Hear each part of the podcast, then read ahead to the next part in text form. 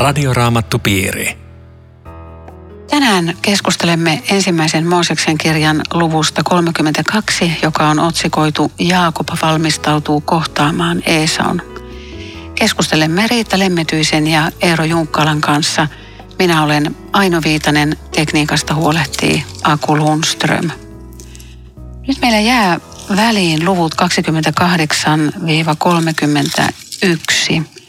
Niissä on myöskin merkittäviä ja mielenkiintoisia tapahtumia. Jotakin voitaisiin sieltä nostaa Riitta ja Eero esille. Joo, mä voin sanoa ensin jotain tuosta luvusta 28, joka on kyllä aika puhutteleva. Siis Jaakob lähtee pakomatkalle. Siellä on siis kotona asiat täydellisesti solmussa. Eesa uhkaa hänet tappaa, hän on pettänyt veljensä, hän lähtee karkuun. Niin mun mielestä on jollain tavalla, hmm, miten sanoisin, vähintäänkin outoa Jumalalta, että Jumala siunaa Jaakobin sillä pakoreissulla. Siis mun mielestä Jumalan olisi pitänyt sanoa, että kipin kapin takaisin kotiin ja selvittämään jutut, äläkä, äläkä mene tuohon suuntaan.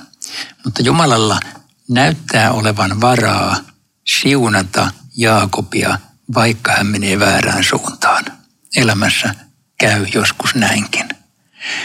Mutta se ei tietenkään sano meille, edellytä, että menkää väärään suuntaan, niin saatte siunauksen. Mutta sitten tässä on tämä kertomus näistä tikapuista, joka on hyvin tavallinen. Siis melkein kaikki tietää, että enkeli kulkee tikapuita ylös ja alas tässä kohdassa. Ja Jaakobin replikkikin on kiva. Herra on totisesti tässä paikassa, enkä minä sitä tiennyt. Näinhän elämässä on joskus muulloinkin. Mutta sitten tulee nämä, nämä Jaakobin äh, tota, avioliittojutut. Kertokaa, mitä siinä tapahtuu.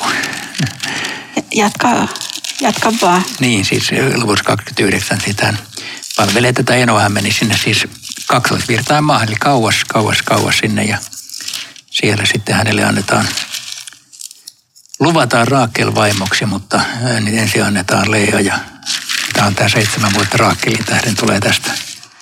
Se, että Jaakob oli itse pettänyt, niin tota, tästä, tästä tulee nyt vähän kääntäen, että hän joutuu itse kokemaan, että miltä se maistuu, kun petetään.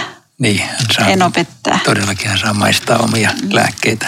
Mutta tässä on vielä ennen kuin, ennen kuin he menee sitten Lean ja Raakelin kanssa, niin tämä kohtaaminen, milloin Jaakob tapaa tämän Raakelin, niin tämä on kyllä niin kuin, tavallaan rakkaustarinoita ihmeellisimmillään. Mutta, mutta sitten tosiaan, niin kuin sanoit, niin Jaakob maistaa omaa lääkettään, mutta kannattaa lukea nuo väliin jäävät luvut. Joo, ja sitten siellä on sitten luvussa, tai 29 lopussa ja 30 kerrottu nämä äh, Jaakobin pojat, joita on 12. Ja tämähän on tietyllä tavalla myös sellainen perustava juttu, että tästä eteenpäin puhutaan siis Jaakobin pojista, eli vähän myöhemmin Israelin sukukunnista, koska tästä niin kuin polveutuu sitten koko tämä Israelin 12 sukukuntaa, joka sitten Uudessa testamentissa vielä ikään kuin äh, näkyy 12 apostolin valinnassa.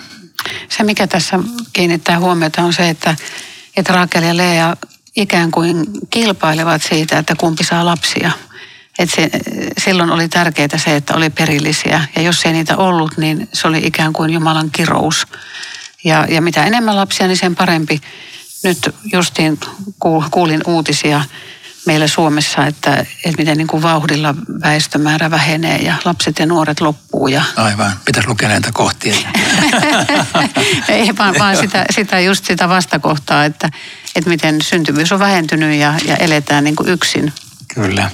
No sittenhän se reissu siellä Laabanin luona, niin siitä si, si, tulee pitkä, pitkä reissu. Siellä ollaan parikymmentä vuotta, joka on siis, kun ajatellaan, että 20 vuotta se kuljettaa sitten sisimmässänsä tätä taakkaa.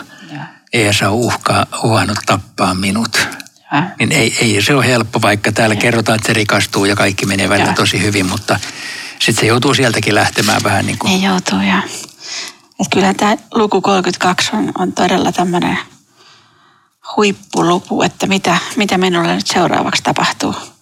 Niin ja Jakobhan lähti salaa sieltä Joo. Laabanin luota, meni, meni vaimojen isän kanssa sukset ristiin ja ja. lähti sieltä vähän niin kuin mutta onneksi päättyi häntä koipien välissä. Sovinto on kuitenkin tämä, tämä sukutarina, mutta mennäänkö tuohon jakeeseen lukuun 32, Joo. sehän alkaa niin kuin valtavan valoisesti, että, että Jaakob kokee jälleen kerran, että enkeleitä tulee vastaan. Että mä voisin ajatella, jos mä olisin itse tässä tilanteessa, että tulee semmoinen riemullinen jut, ajatus, että hei, kyllä nyt, nyt, nyt menee hyvin tänne Esaun kanssa, että nyt, nyt mun ei tarvitse yhtään pelätä ja enkelitkin on tässä, tässä nyt mun, mun rinnalla ja kohta sitten tunnelma kääntyy aivan päinvastaiseksi.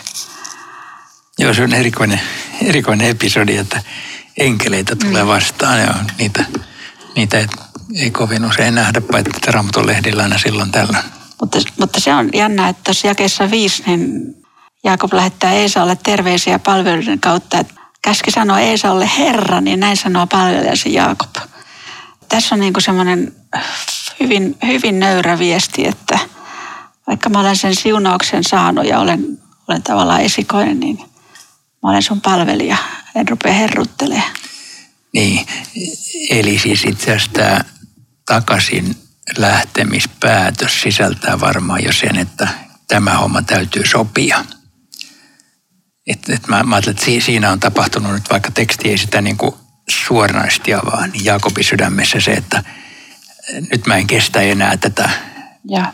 jäytävää konfliktia perheessä tämän kauempaa. Se pitää selvittää.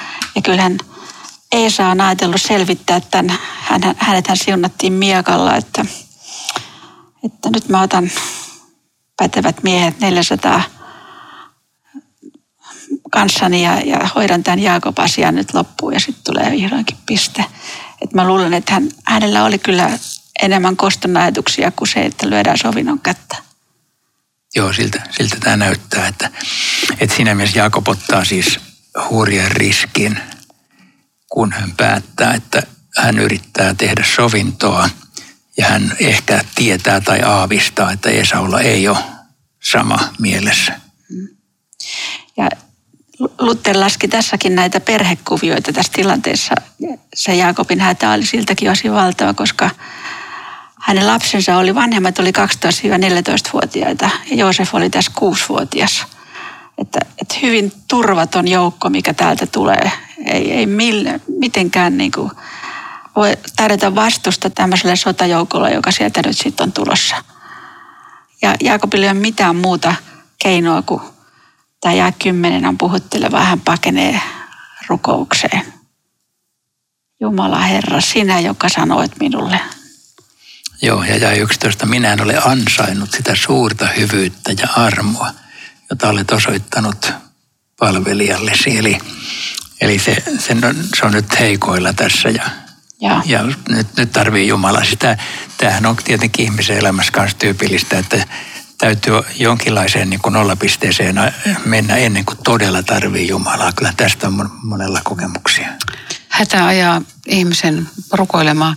Ihminen usein häpeää itse sitä hädässä rukoilua, mutta miten Jumala suhtautuu siihen? On iloinen aina, kun ihminen rukoilee. Hmm, vaikka olisikin hätä. Kyllä, kyllä. kyllä eikä, eikä vähimmässäkään väärin, vähättele sitä.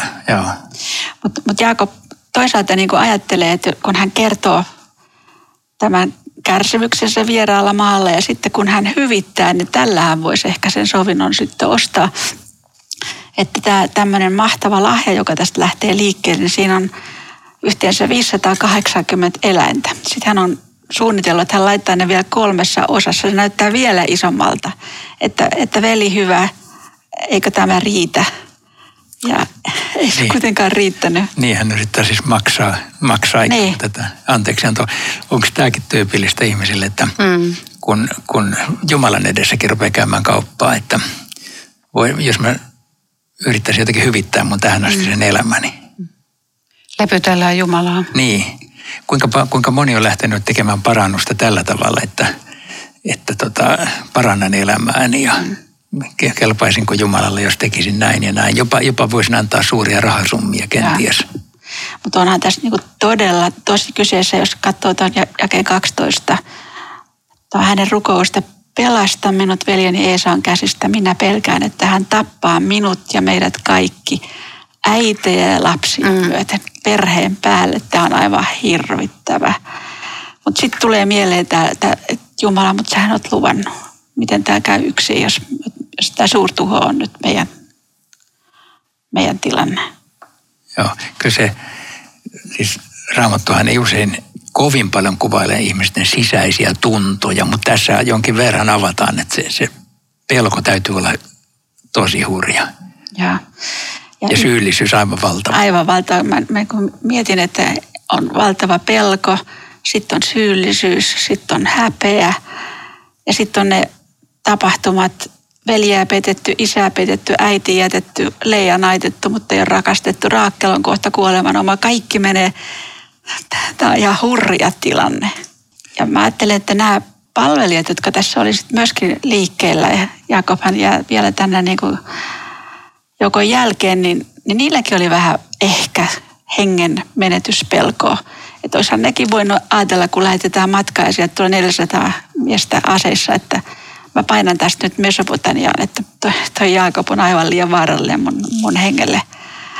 Et näin ei kuitenkaan käynyt. Joo, jake 14 vielä. Jaakob jäi sinne siksi yöksi. On, on ikään kuin tällainen yksi, yksi tota, dramaattinen lause, että se on, se on, se on ollut kova yö. Eikö se ole jännä, että usein muuten semmoiset niin kaikkein tuskallisimmat hetket, jos on ihmiselle vaikea, niin ne usein kärjistyy yöllä. Ja, ja ne kärjistyy sitenkin, että sä, sä jäät elämän niin kuin tuskallisissa tilanteissa usein yksin, koska toinen ei pysty samaistumaan, että mitä sä nyt käyt läpi. Ja ainoa sitten, mikä, mikä jää, ja tämä on, tämä on niin kuin Jaakobin terveiset meille, on, on rukous. Ja tämä, tämä minusta on puhuttelevaa. Sanokaa myös sitä 21 palvelijata evästetään. Palvelijasi Jaakob on tulossa jäljessämme. Siis tämä, tämä on minusta nöyrää puhetta tältä, tältä pojalta kaiken, kaiken jälkeen, että kun sovinto tehdään, niin hän menee maahan saakka. Joo, se on, se on nöyryytetty mies tässä Eiks vaiheessa. Joo. Joo. No meille kerrotaan, että Jaakob otti sitten mukaan vaimot, orjattaret, 11 poikaansa ja kulki Kahlaamon kohdalta Jabbokin yli. Sitten kun oli päässyt vastarannalle, hän käski kuljettaa omaisuutensa yli, mutta Jaakob jäi yksin sinne toiselle rannalle. Ja tässä jakeessa 25 on tämmöinen merkillinen ilmaisu. Siellä muuan mies paini hänen kanssaan aamun sarastukseen saakka. Tämä ilmaisu muuan mies on myös siinä, kun Joosef sitten lähtee katsomaan veljensä paimenee ja hän eksyy, niin hän yhdessä risteyksessä hänet kohtaa muuan mies, joka neuvoo, missä se tie on. Kuka tämä oli tämä muuan Joo. mies? Ennen kuin ratkaistaan se kysymys, niin mä voisin sanoa, missä ollaan. Kun tämä Jabok. Jabok, mm. joo. Se nimittäin löytyy kyllä kartoista sellaista kohdasta, jossa se tulee Jordan virtaan suurin piirtein Kennesaretijärven ja Kuoleen meren puolesta välistä sieltä itäpuolelta. Se lähtee oikeasti niin kuin Ammanista, nykyisen Ammanin kaupungin luota, tekee tätä mutkan aluksi ja sitten se, sit se laskee Jordaniin just siinä niin kuin näiden vesien puolivälissä. Se on aika pieni joki, mutta se on, se on tosiaan siellä. Ja, ja tämä on kiinnostava, tämä kuka tämä muuan mies on. Koitetaan tauon jälkeen ratkaista se. Tämä on Radioraamattu Piiri. Ohjelman tarjoaa Suomen Raamattuopisto. www.radioraamattupiiri.fi Jatkamme keskustelua Riitta Lemmetyisen ja Eero Junkkalan kanssa ensimmäisen Mooseksen kirjan luvusta 32. Minä olen Aino Viitanen. Ja olemme Jaakobin paini kappale. Se voisi ehkä lukea jaket 25, 26 27. Vain Jaakob itse jäi toiselle rannalle. Siellä muuan mies paini hänen kanssaan aamun sarastukseen saakka. Kun mies huomasi, ettei päässyt voitolle, hän iski Jaakobia nivustaipeeseen niin, että Jaakobin lonkka nyrjähti hänen kamppaillessaan miehen kanssa. Mies sanoi hänelle, päästä minut menemään, sillä päivä valkenee. Mutta Jaakob sanoi, en päästä sinua, ellet siunaa minua. Mitä sä Riitta sanot tästä muuan mies? Siis kyllähän Jaakobille käy selväksi lopulta, että hän Jumalan kanssa tässä taistelee. ei ole kukaan inhimillinen hahmo kieltäytyy kertomasta nimeänsä. Niin. Enkeliksi hän Hoosia nimittää tätä ilmestystä.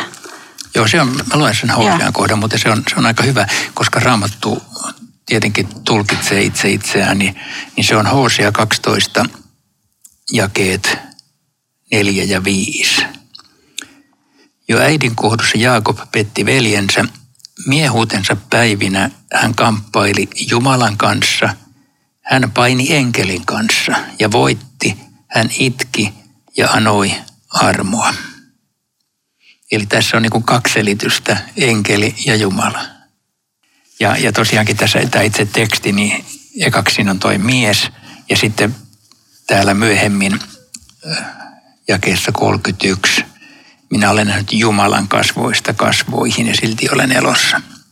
Että tässä, ja, ja, ja se siunauskin, tietenkin se viittaa siihen, että se ei ollut kuka tahansa. Niin, ei, tiet, enkeli tiet, ei siunaa, vaan Jumala siunaa. Niin, Jumala mm. siunaa, joo. Tässä on muuten puhuttelevaa tämä, tämä että taistelija, painija ei kerro nimeään. Ja mun mielestä silläkin on ihan vahva sanova, koska tätä, mehän pääsääntöisesti voidaan hallita asioita, kun sillä on nimi. Että mä oon lukenut, että tähtitieteessä, kun löydetään joku uusi tähti, niin, niin tähtitieteellä se tähti ei ole olemassa ennen kuin silloin nimi. Ja sitten, sitten hallitaan ja puhutaan ja, ja voidaan sitä asiaa käsitellä. Ja mielellähän ihminen haluaisi Jumalaankin tämmöiseksi, kerro nimi, niin mä osaan käsitellä sinua paremmin. Ja juuri tästä Jumala kieltäytyi, panee niin kuin verhon alas, että tämä tieto ei ihminen sinulle kuulu. Minä olen se, joka minä olen. Mutta sitten toisinpäin on puhuttelevaa, mitä, mitä meihin tulee ja mitä Jaakobin tulee. Kun Jumala sanoo itsestään vanhassa testamentissa, minä olen sinut nimeltä kutsunut. Tai niin kuin meidät nimeltä tunnetaan. Eli mä en ole joku yksi jossakin kymmenen miljardin ihmisen joukossa, josta kukaan ei tiedä mitään, vaan minutkin täydellisesti tunnetaan. Joo, jotkut tulkitsevat tämän mielellään sillä tavalla, että tämä, tämä mies, joka painii, olisi, olisi Jeesus. Ja ei se mun mielestä ole mitenkään tavallaan väärä tulkinta, vaikka mä en nyt en siihen ehkä sitten näin sanoiskaan, koska se on kuitenkin Jumala ihmisen hahmossa. Silloin voidaan ajatella, että, että Jeesus on ollut olemassa ennen maailmaan tulemista, mutta, mutta nyt Raamatun mukaan hän ei ole ottanut ihmishahmoa ennen kuin, ennen kuin Betlehemissä. Mutta tämä on kuitenkin salaisuus, missä, mikä on se hahmo, jossa Jumala ilmestyy vanhan testamentin aikana. Et se on vain jonkinlainen Jumalan tällainen tulo ikään kuin ihmisen Mutta tuossa jakeessa 29 tämä muuan mies itse sanoo, sinä olet kamppailut Jumalan ja ihmisten kanssa ja voittanut. Eli siinä hän, hän sanoo ihan selkeästi, että... On Jumala. Niin, että olet, olet kamppailut Jumalan kyllä, ja kyllä. ihmisten kanssa. Mm. Kyllä, kyllä. Joo, että siis Jumala, Jumala tässä on, ja tämähän on kristillisessä perinteessä aina liitetty tähän, että, että se, on, se on kamppailu Jumalan kanssa. Se on eräänlainen niin kuin rukouskamppailu Jumalan kanssa. Mutta sitä justiin, että miten Jumalan kanssa voi niin kuin kamppailla ja sitten ihminen voi voittaa sen. Mutta, niin. mutta siinä se onkin se voitto, että en päästä sinua, ellei siunaa minua. Eli se voitto Jumalan kanssa on sitä, että ihminen nöyrtyy. Niin on, ja, ja ikään, ikään kuin ehkä jos ajatellaan rukouskamppailuna, niin saa siinä jonkinlaisen niin kuin läpimurron siinä rukouksessa tai jotenkin näin. Niin, tai siis, tai siis tätä, ehkä myöskin niin, että, että Jaakobin voitto oli se, että se piti niistä lupauksista kiinni kaikesta huolimatta, vaikka, vaikka synkältä, synkältä näytti ja hän meinasi jäädä tappiolle. Mutta tämä on, niin aika, aika, miten mä sanoisin, ka- kaameita niin kokemuksena, että yhtäkkiä tulee semmoinen yöpymyydessä semmoinen tuntematon hirviö tavallaan, joka tarttuu sinuun kiinni. Ja Luther, Luther kuvaa tätä Jumalan pimeäksi puoleksi, että elämässä on asioita, näin ihminen sen kokee, jotka on hirveän vaikea sovittaa yhteen armollisen Jumalan kanssa. Hän käsittelee minua tai tekee jotakin niin, niin hirveitä, että mä en, mä en voi ymmärtää, että se on armollinen Jumala. Ja, ja tässä on niin kuin se iso kysymys sitten, että pitäydytäänkö me silti hänen lupauksissaan vai, vai saako se pimeys viedä meidät mennessä. Mutta tuli tästä mieleen, Eero, säkin olet usein luennon tästä, tästä kun Jerusalemin tuhottiin ja kansa vietiin pakkosiirtolaisuuteen, niin, niin tässä on ihan samanlainen tilanne, että tämä valituskirjan valittaja luvussa kolme huutaa, että kaiken olen menettänyt. Herra on vienyt minulta toivon. Minä en voi unohtaa onnettomuutta, en saa sitä mielestä. Tämä on just se pimeä Jumala, tämä on vaikea sovittaa yhteen.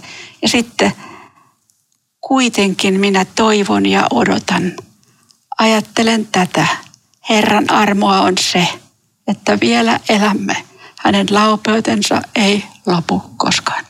Tässä on ihan samanlainen Jaakobin paini. Joo, tuo on, tuo on kyllä hyvä tulkinta, koska tämä ei ole mikään sellainen kevyt, kevyt keskustelu Jumalan kanssa, vaan, vaan se, on, se on siis kamppailu jossa, jossa Jumala näyttäytyy ikään kuin vastustajana. Tavallaan hän on niin kuin vastustaja, mutta ihan oikeasti vastusta. Mutta, ja sitten tämä, tämä asenne on, on oikea asenne, että en päästä sinua, ellet siunaa minua.